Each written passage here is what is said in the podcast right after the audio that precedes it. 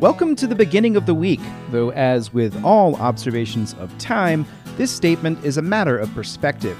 These words are going out on August 30th, 2021, in another installment of Charlottesville Community Engagement. I'm your host, Sean Tubbs. On today's program, an update on COVID numbers from over the weekend. A representative from King Family Vineyards talks about the area's wine industry.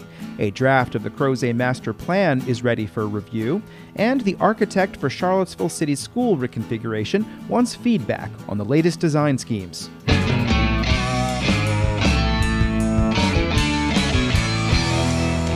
In today's Patreon fueled shout out, what's your perfect holiday weekend in Charlottesville? Is it hanging with friends outside or great live music? How about breaking a Guinness World Record? Well, if so, then mark your calendar for WTJU 91.1 FM's Free Fall Music Festival. That's coming up this Saturday, September 4th, starting at 3 p.m. at the Ix Art Park. There will be live performances from Zuzu's Hot Five, Susie and the Pistols, and Good Dog Nigel. There will be an attempt to form the world's largest human music note at 7:30 p.m., plus a hot dog and veggie dog cookout for our whole community. Find out more at wtju.net.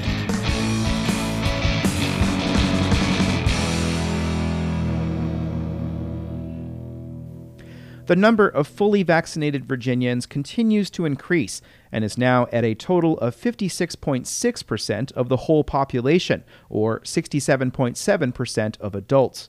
The seven day average for new cases each day is now 3,112, and the percent positivity has increased to 10.1%. The percent positivity in the Blue Ridge Health District has increased to 6.3%, with 54 new cases reported today. To the south, Amherst County schools have reverted to virtual instruction due to a COVID outbreak. In person instruction will begin again on September 2nd, and all students will have to show a negative test to enter classrooms. If they refuse, they will have to stay home until September 7th. The public school systems in both Albemarle County and Charlottesville have public dashboards with the number of cases in their systems. Speaking of schools, the Charlottesville City Schools System is seeking feedback on various design schemes for the multi million dollar reconfiguration of elementary and middle schools.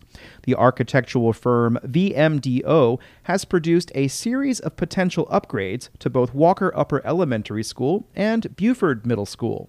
Walker would be converted to a pre K facility, and sixth grade would be added to Buford, with fifth graders distributed across the existing elementary schools. The Charlottesville School Board will get a project update this Thursday, and the City Council will get an update on October 4th.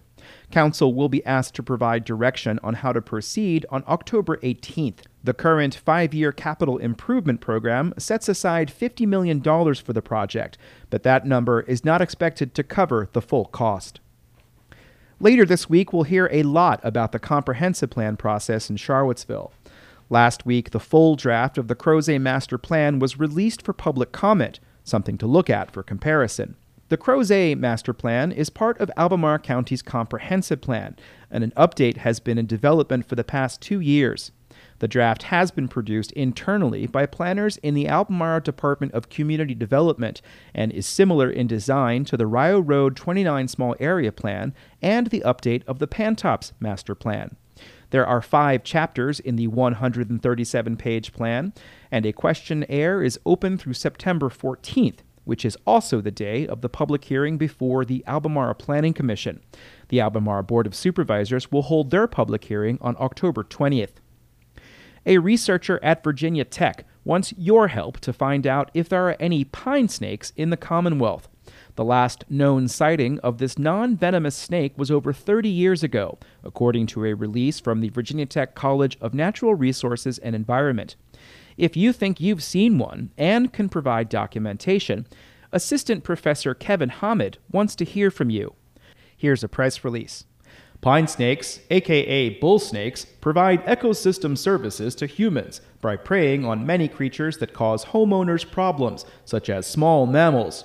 A better understanding of their current distribution in Virginia is needed to manage and conserve these amazing reptiles.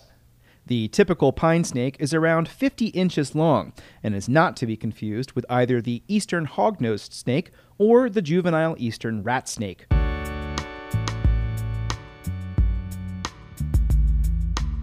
You're listening to Charlottesville Community Engagement, and in today's second Patreon fueled shoutout, the Plant Northern Piedmont Natives campaign is an initiative that wants you to grow native plants in yards, farms, public spaces, and gardens in the northern Piedmont. Native plants provide habitat, food sources for wildlife, ecosystem resiliency in the face of climate change, and clean water.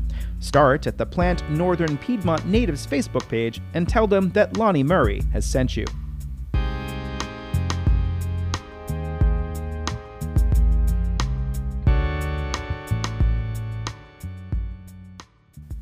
Two more segments to go today. Charlottesville is not the only college town in Virginia that may have been undercounted in the 2020 U.S. Census due to the closure of universities at the beginning of the COVID 19 pandemic. Demographer Hamilton Lombard of the Weldon Cooper Center at the University of Virginia told the Harrisonburg Citizen last week that the city's population count may be as much as 2,000 below where it should be, based on a comparison with housing data from building permits. The official count in the census is 51,484, which is much lower than the Weldon Cooper Center's 2020 estimate of 54,094. Charlottesville's count of 46,553 is lower than the Weldon Cooper estimate of 49,447. To listen to more from Lombard, go back and review the August 21st, 2021 installment of this newsletter. And finally, today, Albemarle County leads the Commonwealth of Virginia in the amount of acreage of grapes planted for wine. Um, just over 700 acres right now. That's James King of King Family Vineyards in Albemarle County.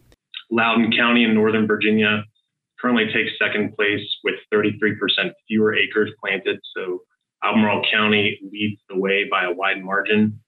He made those comments last week to the Charlottesville Albemarle Convention and Visitors Bureau, which featured him as a guest to talk about the role the wine industry plays in area tourism. While a lot of other agricultural sectors like meat, produce, and other crops have seen uh, consolidation um, over the last few years, viticulture in Virginia continues to be very much a family owned and operated enterprise. King said there were seven wineries in Virginia in 1979, and that number has grown to over 300 today. King Family Vineyards opened in 1998 and is part of the Monticello Wine Trail, which has grown to 40 wineries. Uh, in agritourism, wineries tend to thrive in clusters. Um, guests often visit multiple wineries in a day. So when one winery opens down the road, it ends up being good business for everybody. However, King said the industry faces many challenges, including unpredictable weather and threats to the grapes. We're always battling Mother Nature. If it's a frost in the spring, an invasive species in the summer. Right now, it's the spotted lanternfly from China. King used his time to appeal to elected officials on the CACVB to not further restrict public events, which he said generates money that goes back into the winemaking operation. He said that can keep a farm within a family. King Family Vineyards has 15 full time employees and around 35 part time employees. There will be more from the Charlottesville Albemarle Convention and Visitors Bureau meeting in an upcoming edition of the newsletter. And that is it for today's edition of the program. Lots of little segments in this one. It's the kind of thing that you have hopefully come to appreciate about this show, trying to cover a lot of ground uh, so you know a lot of things that are happening that you might not have known otherwise. Want to uh, thank Ting for uh, their generous contribution to match your potential contribution to the program uh, through Substack. So if you pay $5 a month through Substack, or $50 a year, or 200 a year, Ting is going to match that. Uh, they're doing so to sort of uh, help support this this branch of the independent journalism tree, if you will. Uh, but do check to see if there's a pine snake in that tree. It's an amazing reptile. Did you know that? Amazing reptile. I'm Sean Tubbs, the host of this program. Thanks again for listening. I'll be back tomorrow with another installment of Charlottesville Community Engagement. Stay safe out there.